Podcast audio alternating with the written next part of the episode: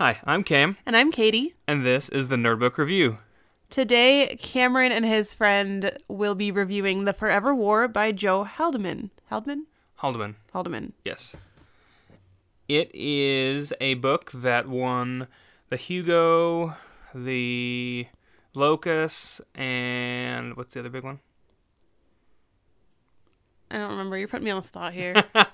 I've been playing Civ 5 all day. I don't have brain space for book stuff. But yes, it won all three of the big uh, awards back in the 1970s. It is a riff on the Vietnam War. That's not a, we're not questioning that. It just is. and, um, it is considered to be one of the two best military sci fi books ever, along with Starship Troopers. yes. That's a pretty big uh, endorsement there. Yep. Yep. So uh, we'll get right into it then. It will just be Casey and myself. Thank you. Have fun. Hi, I'm Cam.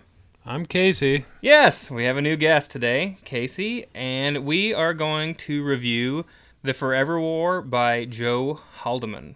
So let's talk a little bit about our new guest. Hi. um, I just want to make one thing clear. I have watched the Einstein miniseries on the cable, and uh, so I'm an expert in physics. I also recently watched A Theory of Everything, and so that I'm a double credentialed physics person. Okay. No, I'm an expert. I'll, I'll just say that. I'm an expert. You know what? In today's America, you're an expert. Wikipedia wise, I'm very much an expert. So, uh, Casey here. Uh, Casey and I have been friends for, Too long. oh, geez, pretty close to 30 years these days, huh? Yeah. Yeah, we've known each other since we were wee little tykes, Mm-hmm. and we went to high school together. Then we went to college together. Yes. We were roommates for geez, like five years after Yeah. long college. time. Yeah, a long time. Mhm. Uh, fraternity brothers together. So just all around general uh, idiots. Sure. Yeah, yeah.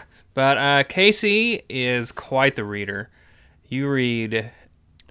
I read uh, mostly snobby books, Mhm. um, kind of highbrow literature, um, because for some reason I think it'll make me smarter and or a better person, and that is completely false.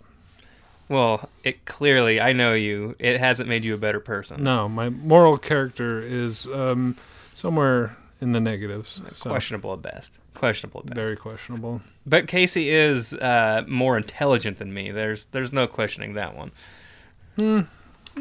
I don't think so, but maybe. So uh, let's talk a little bit about the book we're going to be reading. hey, Uh, Cam, reviewing. that's a good idea. Yeah, good job. So uh, it is The Forever War by Joe Haldeman. It was published in 1974, so just like the one that I did with Barry that was published in the 50s, this one's going to have a few more uh, spoilers than usual. Sure. Yes, this book won pretty much every major war award for science fiction, uh, including the Hugo, Nebula, and Locus. And the Kindle version is what I read. I'm not sure what you read it on. Paperback, probably? Yeah. Yeah. Paperback. But I think it's somewhere around like 235 real pages long. The one I read has an intro both from the author and from John Scalzi, who is another big time uh, sci fi guy. Yeah, I don't know him. Is he a writer? Yeah. Oh, okay. Yeah. This book is basically considered the seminal work on military science fiction. Uh, Starship Troopers is probably the other one. So if you haven't read this one, you're like me, who isn't a big sci fi guy. But if you are a sci fi person, you probably should read this for sure. Well, and speaking of Heinlein, um, I was reading a little bit more about Halderman today, and apparently, uh, after he won, I think it was the Nebula. Heinlein like came up to him and said, like, basically, you put the mark on sci-fi military type Yeah. of books. Yeah, I think So he, that was pretty cool. Yeah, he he actually told him that like you know that this is this is quite the book. I think he jokingly said like I think your book might be okay Yeah. at first, you know. Yeah, there are a couple of sequels that were written in the 90s. One of them is a thematic sequel. Uh, what one was that one called again? That was the Forever Free or Forever Peace. Forever Peace. Yeah, and then there was one actually called Forever Free that basically it takes up like 15 or 20 years after the events in this one end. So it's actually a real sequel. Right. Um, we're gonna have Casey read the good read blurb that we always read. I'm gonna give it a shot. So, are you ready? yes.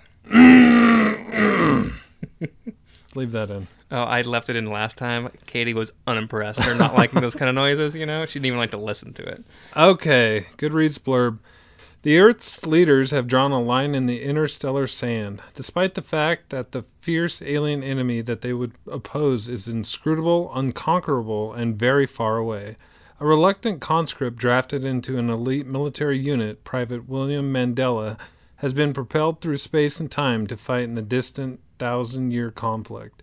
To perform his duties without rancor and even rise up through military ranks, Private Mandella is willing to do whatever it takes to survive the ordeal and return home. But home may be even more terrifying than the battle, because, thanks to the time dilation caused by space travel, Mandella is aging months while the Earth he left behind is aging centuries. Well done. Well done. Thank you. And as usual, I'll give my quick two sentence or so take on it. And this also is taken basically directly from the author as well. So, a sci fi take on the Vietnam War that Haldeman fought in, and the sense of time dislocation one can feel after returning from fighting a war. Easy peasy. There's the whole book right there. Bam. Review's done. Yeah, for the most part, I think so. Yes. So, uh, my quick thoughts are uh, it was a super fast read. I read it in an afternoon. It's only, like I said, 235 pages long. I'm not sure, you know, how kind of a pretty easy read is a general rule. Um, I was actually in kind of a reading slump at this point, and the only reason I chose this book is I was looking at past winners of some of these awards and uh, books that were fast paced and not too long. No, okay. So, um, did I read it fast? Not really. Um, some of it I actually listened on audiobook while I was playing World of Warcraft, Oh, yeah. and and some of it I read out of the physical copy of the book. Okay. Yeah, I uh like I said, I had an afternoon where for some reason Bran wasn't uh constantly yelling daddy do this or daddy do that. Tearing so, up the house. Yeah. So it was just, you know, an easy read for me. Um we like we've already mentioned that it's this book's 40 years old and is the seminal work on uh, military sci-fi and it's based directly on Haldeman's um, his own experience of fighting in Vietnam and, and the way he felt when he came back. Like I think his wife's uh, her maiden name was Potter, Right. and so I mean even these characters are basically him and his wife, even you know. Right. And uh, Mandella is what do they call that when they mix up the letters? Oh, an anagram of his name. Yeah. Uh, Mandella is basically an anagram of Halderman. Uh, there's just an extra uh, L in there, I think. That's So we're clearly not stretching when we're saying what we're saying about these things. It's it's well known and well documented, you know, that that this is about his experience in Vietnam. right. So we discussed how his uh, Vietnam experiences were reflected in the book a little bit. Yeah, absolutely. So one of the things that was most apparent to me was uh, their first encounter with the the Taurans, the main enemy of the book. Um, reminded me of like the My Lai massacre, where like they just destroy these people, and they had like no defensives. They they weren't attacking back or anything, and at the end of it, after after all all the fighting was done, they kind of they sat back and they were sort of horrified by what they had done. Um, so I mean, that was one instance I, I think that uh, that really made a mark on me. Mm-hmm. Well, and they fight basically. So this is it's gonna be it's broken up into sections. So they'll be fighting, then they'll go back to Earth, then they'll fight again and go back to Earth. And so what's gonna happen too is is that at various times one side or the other could potentially have vastly superior tech just based on like you might jump out of uh, space and or you're faster than you know light travel and you've been traveling for what only seems like a few months of your own time, but was maybe 100 or 200 years, and you'll jump out and land in next to a ship that's vastly superior tech that was built, you know, 100 years later. And so this is A hundred years in the future. 100 years in the future, sorry Right. and uh, which only seemed like a few months to you because of time dilation. And so it's it's kind of like that too, where you know for the most part we had vastly superior tech to who we were fighting, and one of their big battles that they're gonna you know that's gonna happen here, where like you said they're just horrified by how easily they killed. I mean the people didn't they were defenseless basically. You know the time dilation makes a huge difference. Right. So after the the two main characters, they fight their first battle. They come back to Earth, and it's just going to be drastically changed. Earth is basically a big dump. At one point in the book, they talk about the population capping over 9 billion people, and it was just not sustainable. And so, w- one of the things they did was they very much encouraged, uh, I think they called it homo life. Yes. And that way they could start decreasing the population just by, like you said, social birth control, basically. Mhm. Yeah, they're they're just gonna be they're gonna feel you know so out of spa- out of place, especially you know after they fought a couple more battles and they've come back and you know we're hundreds of years in the future as opposed to just you know a this the first time they come back it's it goes from like 97 to 2036 I think or 2034 somewhere in that time range though.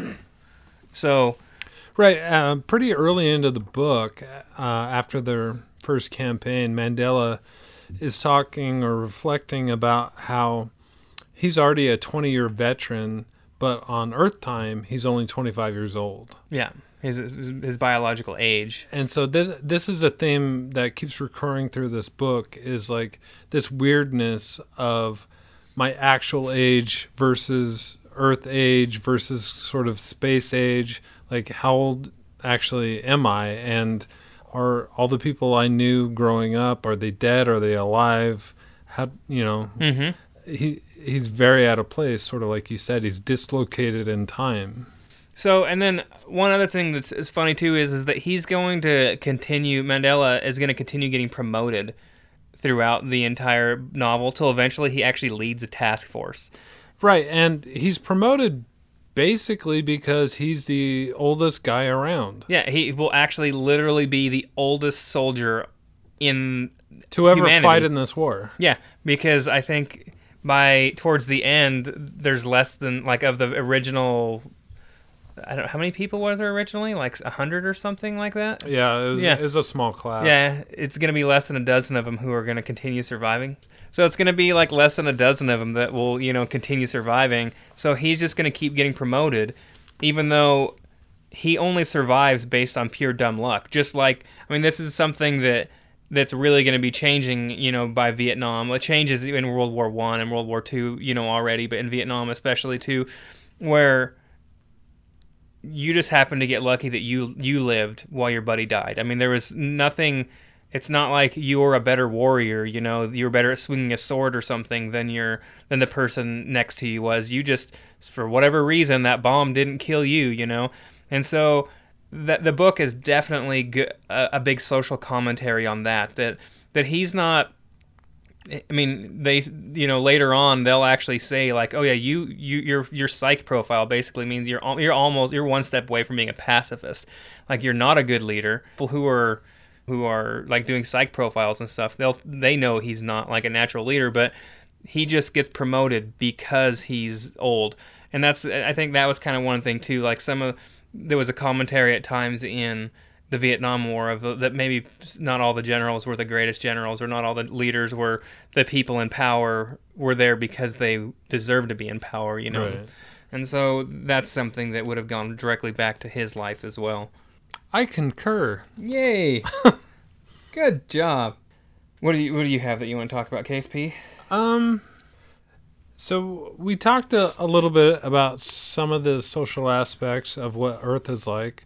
Um, maybe a little bit more about that because I found it really fascinating. Mhm.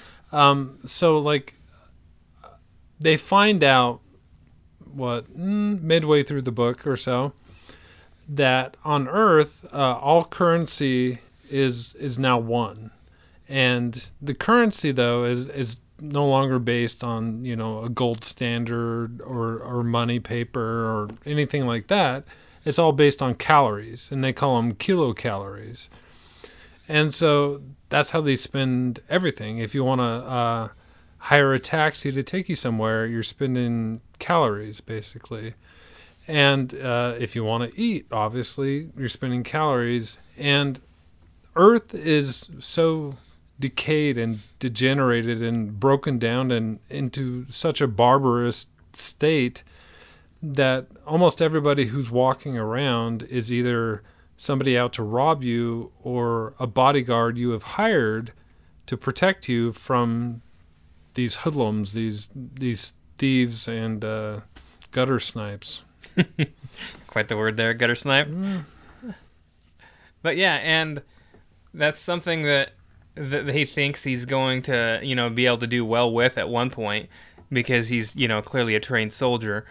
But he's going to find out that even even that doesn't help him out, you know, and that he's just not suited to civilian life, and that's why he reenlists the first time around. Well, exactly. He he is literally told the only marketable skill you have is as as a soldier. They are like when they first join this task force, they're actually drafted too, instead they're they're not volunteers, but everyone in it is has an IQ of above 150, so they're geniuses, and he's actually a physicist by training, but when he comes back 70 years later, he's going to find out that his training is so behind the times that he isn't a physicist anymore. Right, and and this uh, to kind of go off on a rabbit trail for a second. This reminded me of a movie I actually recommended to Cameron called The Man from Earth, where um, this guy had been alive since basically the prehistoric era, and he he'd lived on and on, and he'd had several degrees from uh, different colleges and universities, uh, extremely prestigious ones. But if you think about it, like a hundred years ago compared to now, what the education is like in virtually any field is completely different. Mm-hmm.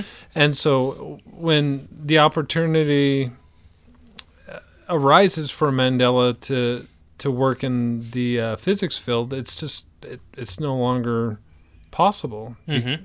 because it, it's outmoded. Yep. What he knows and what's what is known by uh, society at large. Yeah. And so they'll just continuing with that theme of uh, like the social change. It's gonna be once he goes back, they'll they'll rejoin and get sent to combat again, and then they come back and they don't actually go to Earth. They go to another planet, like a rest and rehabilitation type planet mm-hmm. that is going to be completely crazy different again. Once again, almost everybody it'll be you'll actually be a sexual deviant if you're straight Right. and they only speak their they speak a completely different language at this point basically because obviously just like how middle english is basically more like german than and you know what we speak now Well, yeah, I mean that's true. To me, it was more like a pidgin eng- English, where like sort of the the basics and the root was English, but uh, so much jargon or Mhm. uh, slang had been brought into it that it was basically incomprehensible to Mandella. mm-hmm. If that makes sense. Yeah. well and it's gonna be funny too because once he's actually running the strike force his subordinates hate him because he's weird because he's straight and because he they're all forced to learn Eng- like uh, what to them is an archaic version of English because their commanding officer only speaks that archaic English. You know, it's just such a basically we we keep bringing up stories, you know, and talking about these different things, but he felt that way when he came home, even though it was only a couple of years that he was actually in Vietnam. He just felt so out of place. It's why I mean it's something that, that continues on to this day. A lot of you know the like Iraq and Afghanistan veterans they kept going back to Iraq and Afghanistan and served you know six or seven tours because they just felt like they weren't they weren't fitting in at home and that's why so many veterans you know have issues with committing suicide and, and mental health issues you know because it's just such a different life when you're in combat than when you're in uh, when you're in civilian life you know Yeah, absolutely. And if we go back a bit to around this time period, Um, if if you can imagine, excuse me, somebody going to Vietnam at the start or even the the mid uh, middle of the war, so 65, 67, somewhere in there, and they come back and they come back in the summer of love or something like that where that war started and where it ended up and even the dialect or the way people are speaking about things and you know sort of the social commentary of the ideas that that people are working on are so completely different like it would seem like basically a different language i think mm-hmm. i mean obviously i wasn't alive then but i can see how that would have worked well yeah and well and, and you know one of my uh, history professors. You did you have Berger at all in yeah. college? Yeah. Oh, yeah. So Berger, he uh, always talked with us about because I was a history major, and he always talked with us that basically the '60s that we think of as like the hippie time period started around like 68, 67, 68, and then went to more like 74, 75. So when we talk about the 60s, we really should be talking like late 60s, early 70s. And it was the the early part of the 60s he talked about was more like it was in the 1950s, where you listened to your parents, you know, you did what you were expected to do. And it wasn't until the until the late 60s. So a lot of these soldiers that, like Casey was talking about, that went even if you left in 66 and you came back in 68 because you served most people serve two years to start off with and then it went on to a year later but it was it was a whole lot different of a life you know coming back especially if you came back to a major city you know if you were somewhere in like rural idaho or something you probably came back and things were pretty similar but if you were you know in san francisco or new york or one of these big cities it would have been a, a big culture shock to come back to that right and just to a little bit of a sidebar on what Cam just said. Um, I had a high school teacher who basically said the same thing. He said, who said the next decade never really starts until about four or five years in. And so that kind of builds on what Cam was saying. So, like, the guys coming back from Vietnam, they were raised on values that by the time they got back were outdated. They mm-hmm. were five, six, seven years old. I I do feel like there are many small points that really could be expounded upon. Mm-hmm. And I think that's one of the reasons this book is so well respected and regarded is because um, there are a ton of ideas and many ways to look at the sort of the social hierarchy and just almost everything is completely different. And for me, that's why this book is fresh and new and very interesting. Mm-hmm. So, I mean, all of these things, it's not like any of the ideas that he's talking about um, don't apply to today as well, you know?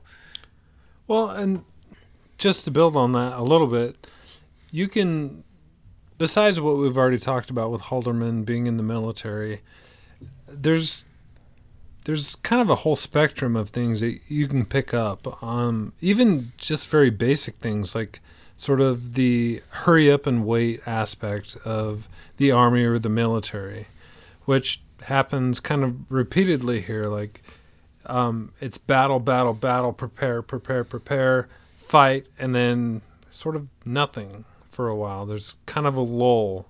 And then Haldeman gets back into a little bit more of the personal relationships and how they all sleep around, which we haven't mentioned up until now, and you know they they smoke marijuana and all that all that sort of stuff, and then it sort of builds back up, and then it climaxes, and then it comes back down, which um, what little experience I've had and my friends have had in in the military, that's kind of what it's always like. It's hurry up and wait. Mm-hmm.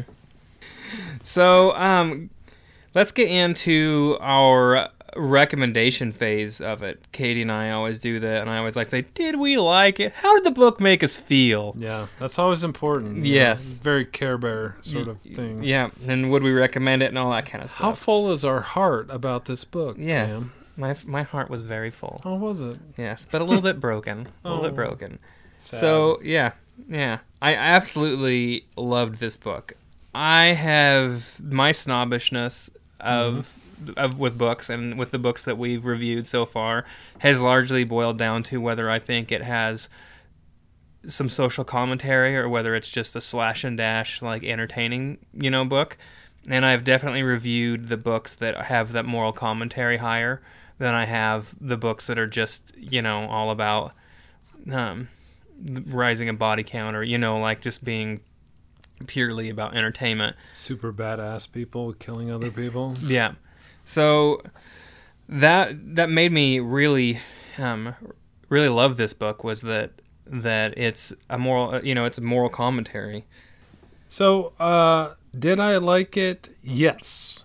And to be quite honest with you, I like it more now that I have sat down and talked with Cam about it because on my own, I didn't realize how many points, uh, how many highlights there are in the story and just how interesting it is. I mean, even from the economical point of view and the moral point of view and like the sexual orientation point of view.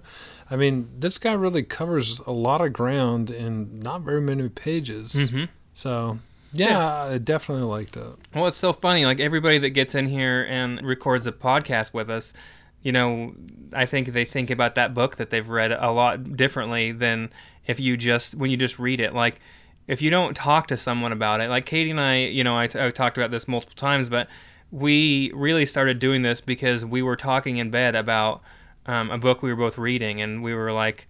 Oh yeah, like that's a good you know point. Like I never thought thought about it this way. And Right. Katie and I read the same books all the time, but we never talked about them. So then I was like, oh well, this would be something really cool to do to actually talk about the books. Yeah, I mean, it's And really so- cool to to change perspectives and Yeah. see it how somebody else does. Yeah, Sure. absolutely.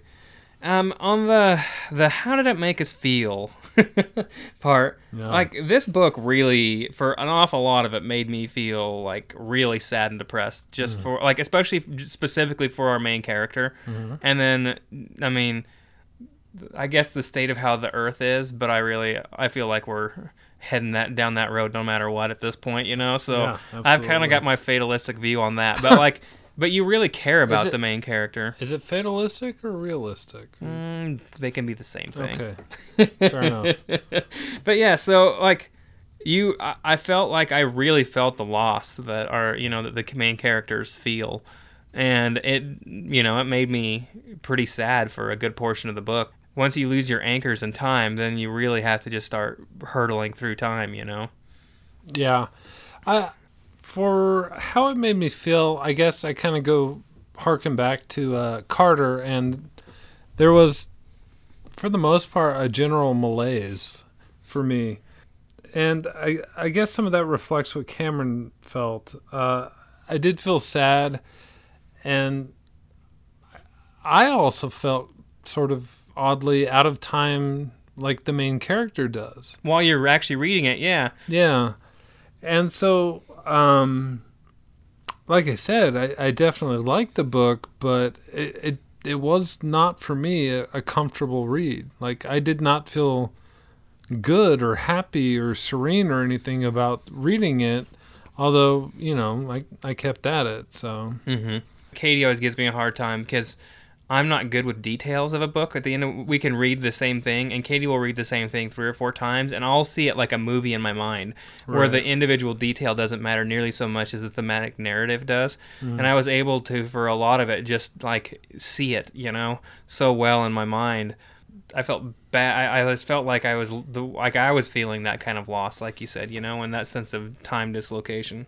Yeah, I've heard you mention that on the podcast before, and there are definitely several books that I greatly enjoy that sweep me away or carry me Mhm. away in the in the way you're talking about. Like it's like you're watching the movie. Um, and then there's other books where I will literally find uh, a missed apostrophe or comma or something like that because I'm just so tuned into the words, not as Mhm. much as the story. And for me, this book was was more like the latter. I I appreciated a lot of aspects of it, but I was I didn't get swept away. Mm-hmm. Is the easiest way to say it. Yeah. Okay, so um, on the would you recommend to others, um, I actually just wrote a couple sentences. The if you're a real sci-fi person, I imagine you've already read this book. But I mean, I like I said, I'm not a, a big sci-fi guy as a general rule. Yeah, I'm not either. Yeah. And, and if you're like a fantasy guy like me, you know, you probably I hadn't even heard of the book, which is probably a travesty in itself that I hadn't heard of it. But like you should read this book. Uh, If you like sci-fi or fantasy, you really should read this. If you don't even have to be a sci-fi and fantasy person, if you're into sociology or Sure. psychology, any of that kind of stuff, like this is a book that I can't believe. philosophy. Yeah. I mean, I really can't believe I never had a professor recommend this book, you know, being doing history and things like that. Yeah, and for me, would I recommend it to others? Absolutely, hundred percent. Uh, I would maybe, I would maybe add the caveat of like try to keep an open mind and think about you know sort of some of these aspects we've brought up: the sociology, the psychology, the and the history of all that sort of stuff, or just give it to them blank page. I I would still recommend it. We always talk about, um, since Katie and I are parents, the of the main audience and who should and shouldn't read it. And obviously, this is thinking about things for in the future for Brent. But, Oh wait, can I interrupt you? Oh, absolutely. You uh you didn't give finger quotes when you said parents. uh, sorry. Okay. Sorry. Hey, you know what? Our child, he seems to be doing okay. We have we. He we- does well by himself. He's very independent. Oh, he's a clinger. He's a stage five clinger. All Um, right, sorry, go ahead. Okay, yes. So uh, I don't really think that there's anyone.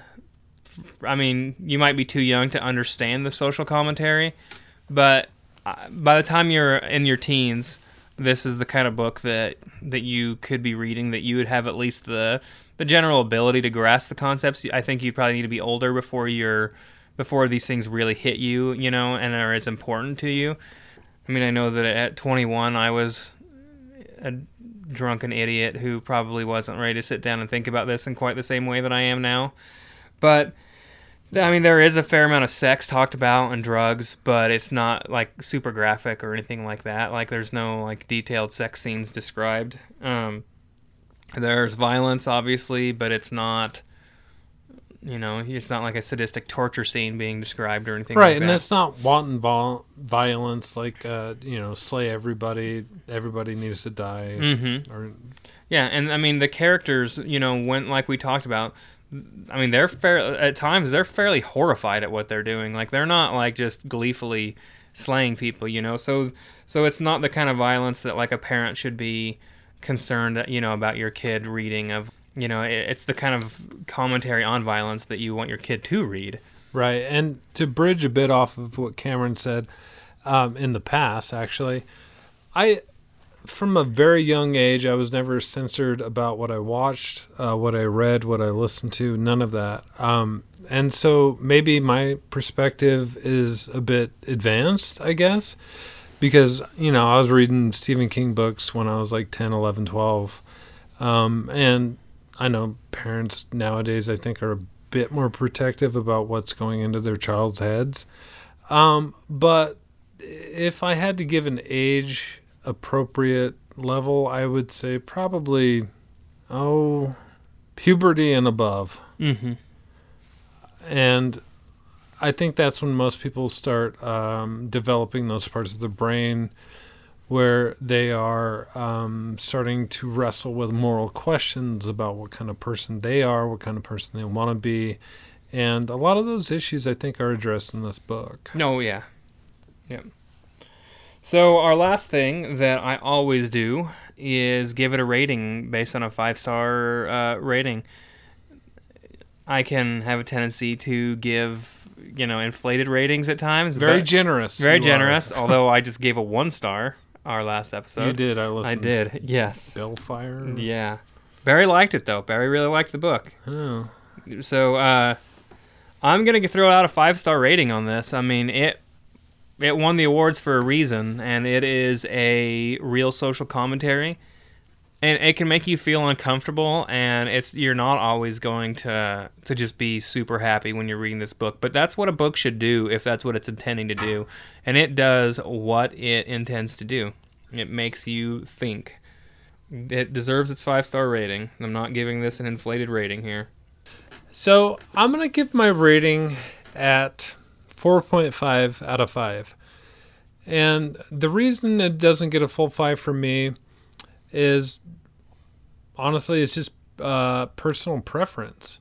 Like I loved so much about this book. I loved the the moral questions and dilemmas and issues and everything we've already talked about.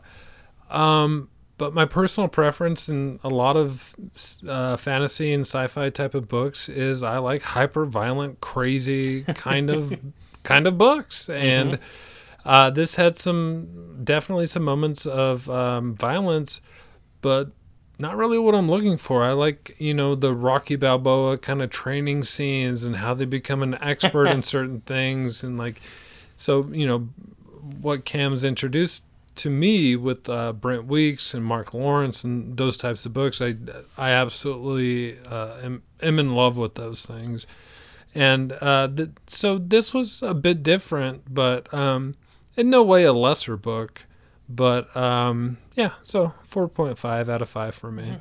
So, uh, Casey, I absolutely appreciate you uh, coming on the podcast today, and we'll definitely have to have you come again. And we'll maybe, uh, you know, you mentioned Brent Weeks, and I, Katie and I both we love everything that he that we've read by him. That's another one that uh, we really need to review, honestly. So maybe we could get you to come and review one of those sometime. Yeah, absolutely. Uh, it's been interesting being here. Everybody always kind of kisses butt and says how, how great it is. Um, I like it. It's it's fine. Um, I, d- I do think it's interesting to sort of bounce ideas back off of uh, some sycophant like Cameron. Well, clearly, Sure. Um, but no, I mean, it was fun. I, I had a good time and uh, I appreciate being here. And for uh, all three of you listeners out there, um, thanks for uh, ch- checking us out and seeing what we had to say. awesome. Thanks, guys. Have a good one. Bye. On our next podcast, we will be reviewing The Black Prism by Brent Weeks. It is the first book in what started off as the Lightbringer trilogy. There have been four books released, and I will tell you, when I finished that fourth book, it was definitely not over. And at the time, there was no mention of any sort of follow up needing to be done on his website. It's been a few months, though, since the first time I read this. So maybe that's changed. I actually am going to check that before we review it. um, but we're rereading this for this purpose. Yes. yep. So once again, The Black Prism by Brent Weeks. We have read it, both of us. Um, all four of the books out so far. All four books in the trilogy. Yes, all four books in the trilogy. And this isn't like our uh, last trilo- trilogy that was four books because the the third one was just so large. There's actually four. Yes, I think it was just huge. it was. Yep. So we would love it if you would rate and review us. You can email us at okay at nerdbookreview at gmail.com email us email us pretty much anything yeah, whatever questions, comments, your own opinions. We will read them on air if we happen to hear them. read them well i mean we're not going to hear them from the email Yes, if we read them. if we read them we'll read them Oh, well, maybe someone will send us an audio file. You never know. what's it called a google voice number Oh, okay. and then people can leave audio Alrighty then. but we also have a website nerdbookreview.com is that right Yep. okay and we do rate and review books on Goodreads as well. and your username is Nerd Book Review. okay Yes, trying to keep the uh, Nerd Book Review all there. yeah i i have my own separate one Yes, that she does stuff on. I don't write out reviews. I just Rate and record what I've been reading. Ah. So. Alrighty. Thank you very much. have a good day. All right.